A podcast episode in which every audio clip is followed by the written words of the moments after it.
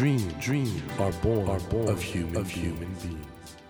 Human beings, human beings grow, grow with, dreams, with dreams. That, that is dream, is dream heart. When you touch when you that, touch warm that vibration, vibration, a new dream, a new dream will be born, born of you, of you. Dream, dream heart, heart. ドリームハート政教新聞がお送りします皆さんこんばんは森健一郎ですこの番組は日本そして世界で活躍されている方々をゲストにお迎えしその方の挑戦にそして夢に迫っていきます。今夜もピアニストで作曲家の島健さんをお迎えします。島さんはサザンオールスターズをはじめグレイ、ジュジュ、森山良子、加藤時子など幅広いジャンルのアーティストのアレンジ、プロデュースを手掛けられさらにはミュージカルや映画テレビドラマなどの音楽も担当されて日本の音楽シーンの第一線で活躍されていらっしゃいます。編曲を担当されたサザンオールスターズの「津波」浜崎あゆみの「ボヤージ」ではレコード大賞を受賞されました。6月6日に66歳を迎えられる島健さんの音楽人生を振り返りながらこれまでどのように夢を叶えてきたのか。そしてこれからの島健さんの夢とは何なのか伺ってみたいと思います。よろしくお願いします。よろしくお願いします。この島さん今年66歳ってことなんですけども、はい。はい、音楽活動ってことになると何年やってこれがですね、はい、どこから音楽活動というそうですよね、プロになってからという意味なのか、じゃプロという意味で言うと？プロという意味で言うとそれも初めてレコーディングした時なのかとか、い、ろいろあるんですけども、はい、初めてレコーディングしたのは18歳の時なんですね。早っ。えそれはあのどういう曲でしたか？それはですねとにかく僕子供の頃からまあいろんなことやってまして、ええ、それこそ小学校の時は小手額やってはい、中学の時はブラスバンドでサックス吹いたりしてまして、はいはい、でまあピアノはずっと弾いてたんですけど。ちょっと待ってじゃあ他の楽器もいろいろやられてたんですか？はい。ピアノ以外だと何を？ギターとかサックスドラムかえ一通りじゃできるっていうことですね。まあ今はもうそんなにピアノ以外はやってないですけど。へえいろんな楽器やった中でやっぱりピアノが一番お好きだったというか、ね、はいそうですねやっぱり。はあ。で18の時に？え18の頃にい。わゆるエレキブームだったんですよね。でその頃にやっぱりギターでバンドをやってまして。それで仲間内でヤマハのライトミュージックコンテスト。後のポプコンとなる、はい、それに出たところ東京大会で優勝してしまいまして、えー、すごい。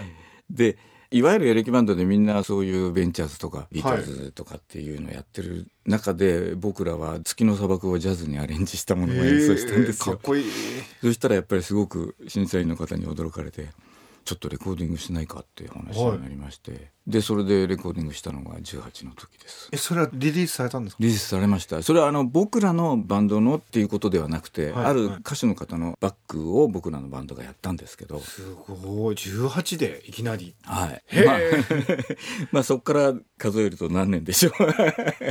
じゃあデビューはロケットスタートってことですよね。そうですね。でそれからいろいろ活動されて1978年アメリカの学校に行くまでの10年間は、えー、その、えー、24ぐらいの時にミッキー・カッチさんと出会いまして、はいはい、ミッキー・カッチさんは当時日本でいわゆるそういう音楽プロデューサーの草分けなんですね、はいはいはい、いわゆるプロデュースシステムというものを始めた、はい、それまでは日本では音楽のプロデューサーっていなかったんですそうなんですか、えー、それをまあプロデュースシステムを始めたのがミッキー・カッチさんで、はい、学生街の喫茶店とか、うんとん平の「平友ブルース」なというのをミッキーさんプロデュースされてて結構ヒット曲も出して、うん、たまたま紹介でミッキーさんと出会ってでミッキーさんに可愛がっていただいて彼のバンドでピアノも弾いてたんですけどそのミッキーさんがプロデュースするレコーディングとかにもどんどん使っていただいてである時ミッキーさんが「しまちゃんアレンジやるべきだ」プロデュースとかやるべきだって言ってくださって、うんうんはい、まあだから2425ぐらいの頃からいわゆるスタジオミュージシャンとして結構現場でやってらして、はい、それから何年かしてそのアメリカのこの留学のきっかけってのは何だったんですか、えそれも実は、はい、あの最初はミッキーさんがきっかけで彼がアメリカで仕事したいってなって、えー、はい、まずはミッキー・カイツさんがご家族でロスに行かれたんですね、えー、そして半年ぐらいして「しまちゃん来て」って言われ しまちゃん来てと手伝いに来てあだ仕事で行かれたんですか？最初はそうなんです、はい。でいくつかデモテープを作ってそしたらそれがあのあちらの有名なアルシュミットというプロデューサーの方が面白いって言ってくださってレコーディングするって話になって、うん、なんか島さんの人生ってそういうこと多いですね。レコーディングするっていう、うん。えいきなりレコーディングしたんですか？えーレコーディングするっていう話になったんです、はい。はい。で僕は当時まだその全然ビザとかちゃんとワーキングビザとかもないですしそれから向こうはミュージシャンズユニオンがすごくうるさいのでそうでしょうね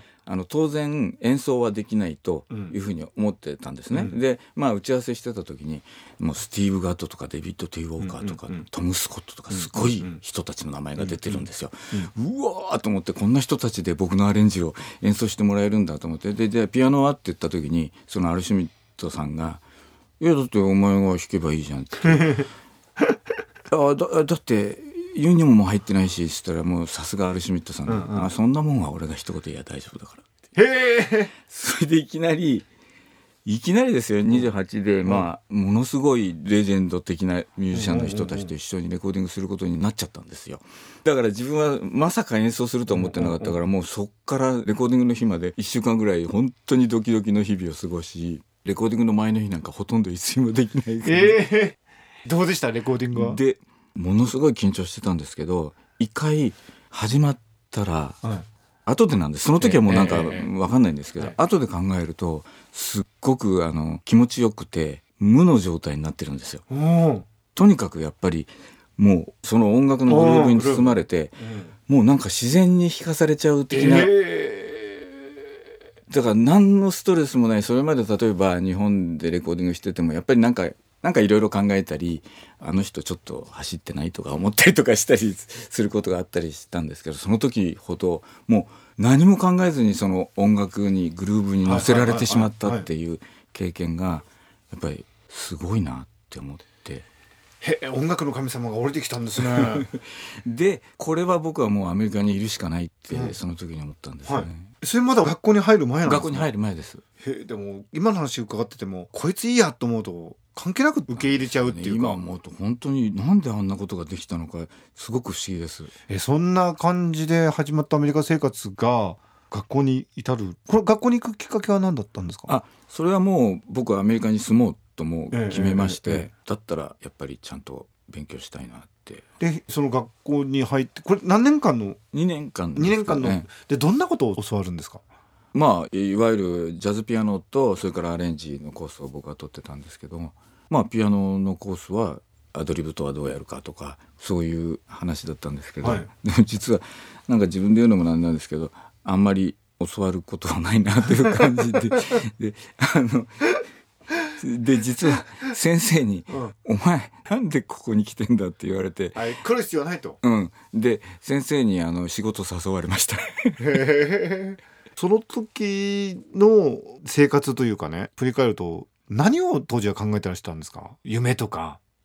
とにかく夢中無我夢中で、ええ。やっぱり上手くなりたい。もうその吸収したいっていう思いで。まあ今思ってもそのアメリカの時期がやっぱ本当に練習してましたね。あすごく練習しましたへえそのあたりも含めて本当にもう貴重な年月だったですね。そうアメリカね。ねそうですね。ということで本当に素晴らしい活躍をされてこられている島さんなんですけどもいよいよその6月6日ですよ。66歳の誕生日ということで。はい。The Sound of 島県 66th Anniversary Concert というのを東京技術劇場東京池袋でやられるということで、どういうお気持ちですか？この前にしてコンサートええ期待と不安のというか。なんか誕生日コンサートとかなんかサプライズとかもありそうですよね。どうでしょうご本人が知らないような。あ それは分かんないですけど。あのマネージャーの方は知ってんじゃないですかね。あの 副調整室にいてニコニコ笑ってらっしゃいますけど。なんかそういうことも含めてちょっとスペシャルな忘れられないコンサートになりそうですけど。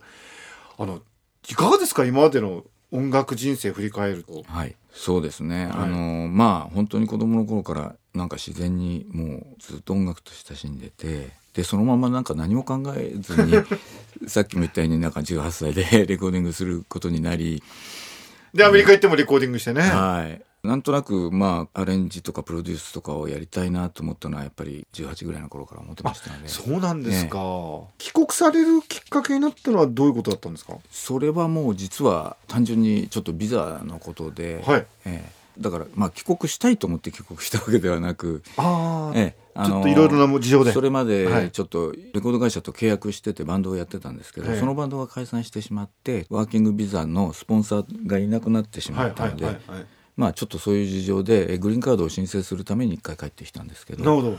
まあそこでグリーンカードを取れるまでにあの3年かかってしまったもんですから、それで日本ですごく忙しくなってしまったので結局そまあ日本にいて売れっ子になっちゃったから、また戻ってアメリカでやるかどうしようってちょっと悩んだんですけども、はい。えーまあ、結局日本で残りました売れっ子になっちゃったということでで日本で本当に素晴らしいお仕事をずっとされてきてるんですけども、メロディーラインが美しいなと思って。ありがとうございますご自身の音楽性についてはご自身でどのように思ってらっしゃるんですか？まあピアノと弦でこうちょっとロマンチックな感じっていうのはすごく、まあ、自分の中でも得意な分野というかうん。まあ割と島県のサウンドっていうのがそういうとこにあるかな島県サウンドはそこら辺にあると。あるとは思ってます。でもちょっとアグレッシブな部分もあるので なんとも。音楽ってお人柄もなんか出る感じが僕はなんかしてて、ええ。そういう意味で言うとなんかすごい素敵な方で怒ったりされることってあるんですか？あんまりないですね。あの内弁慶でね女房には結構強かったりするあら！でも奥様もちょっと強そうな感じですけど どっちの方が？いやーもう完全にうちでは僕が祝ってますけどね。えそうなんですか？そうです。えあんな美人の奥様にも。あそうですか、まあ。どんどんな感じですか威張ってるっていうと。今回もねコンサート一緒にやれるじゃないですか、はい。島田果穂さん、はい。お二人のコラボしてる音楽なんか拝聴してる限りすごく合ってるというか。あもちろん。やっぱりもう。そうです。それはもう本当にお互いにすごく信頼感があって本当に二人で一緒に音楽やることに関してはもう全く安心してお互いに信頼しきってやってるっていう、はい。え。ミュージシャンとしてはもう本当にお互いに尊敬し合って、はいはいってことですけどご家庭では？えいやいやだから決してそれは仲が悪いとかそういうことじゃなくてあの単純に僕がちょっと停止関白です停止関白なんですか？はいはいはい。え具体的にはどういうなんかコーヒー持ってこいとか？まあ結構そういう感じで、えー、えそうすると本当に持ってくるんですか？はい持ってきてくれます。あの特に僕はもうアレンジがいっぱいあって、はいはいえ忙しくて？うん。もうずっと夜中朝方まで結構仕事している時とかにコーヒー頼むとかずっと入れてきてくれますけど。優しい。へえじゃあそういう意味においては家庭人としても非常に幸せなお二人。はいというのもどうなんでいしょうか。や奥様もまあ幸せだと思ってらっしゃると思うんですけど。いやーそうですか。あのアメリカ日本いろんなところでその音楽やられてきながら島健さん十分すごい活躍されてらっしゃるんですけど。いえいとはいえながらこの番組はね夢がテーマのあ番組でしえて、はいまだまだこれからその音楽の世界でこういうことやりたいとかいうもし夢がありましたらぜひあ。お聞かせいただきたいんですが。そうですね。今まで割とどちらかというとアレンジアレンジャープロデューサーとしてこう縁の下の力持ち的な仕事が多かったしそれに喜びをとても感じていたんですけれども、まああのこのコンサートをきっかけに、はい。ちょっと自分の音楽をもう少しこお。う出していきたいかなって。でやっぱりオーケストラってとやるっていうのはすごくアレンジャーとしても非常に大きな喜びなので、はい。できればこういうコンサートをまた続けていきたいなと。この1回だけでなく？この1回だけでなく、えー続けていければなとチケットもソールドアウトのことらしいということで。あじゃああの今後もちょっとえどんな形で我々はそれはホームページかなんかを拝見すると？そうですね。はい。一応これを1回だけではなく続けていこうっていうお話もちょっとしているので、はい。多分また来年とかにもやらせていただけると思います。ちょっと皆さんということなんでおそらくですね今回はもう、まあ、前から島健さんのことは知ってるけど今回特にね先週今週のそのオリジナル楽曲聴いてはい。ああこれ好きって思った方が かなり多いと思うんであそこら辺も、ええ、含めてちょっと、あと奥様とはぜひ仲良くですね。え いや仲いい仲いいですえそうですよね。失礼しました。はい。あのたたまには奥様にもちょっとコーヒーを入れてかけたりすると、ね、かもしれないですということで本当にあの素敵な素敵な島健さんに2週にわたってお話伺いました。今後のあの島健さんのご活躍ますます期待したいと思います。ありがとうございます。頑張ります、はい、というわけで、えー、ドリームハート今夜もピアニストで作曲家そして、えー、編曲家プロデューサーの島健さんをお迎えいたしました。貴重なお話ありがとうございました。ありがとうございました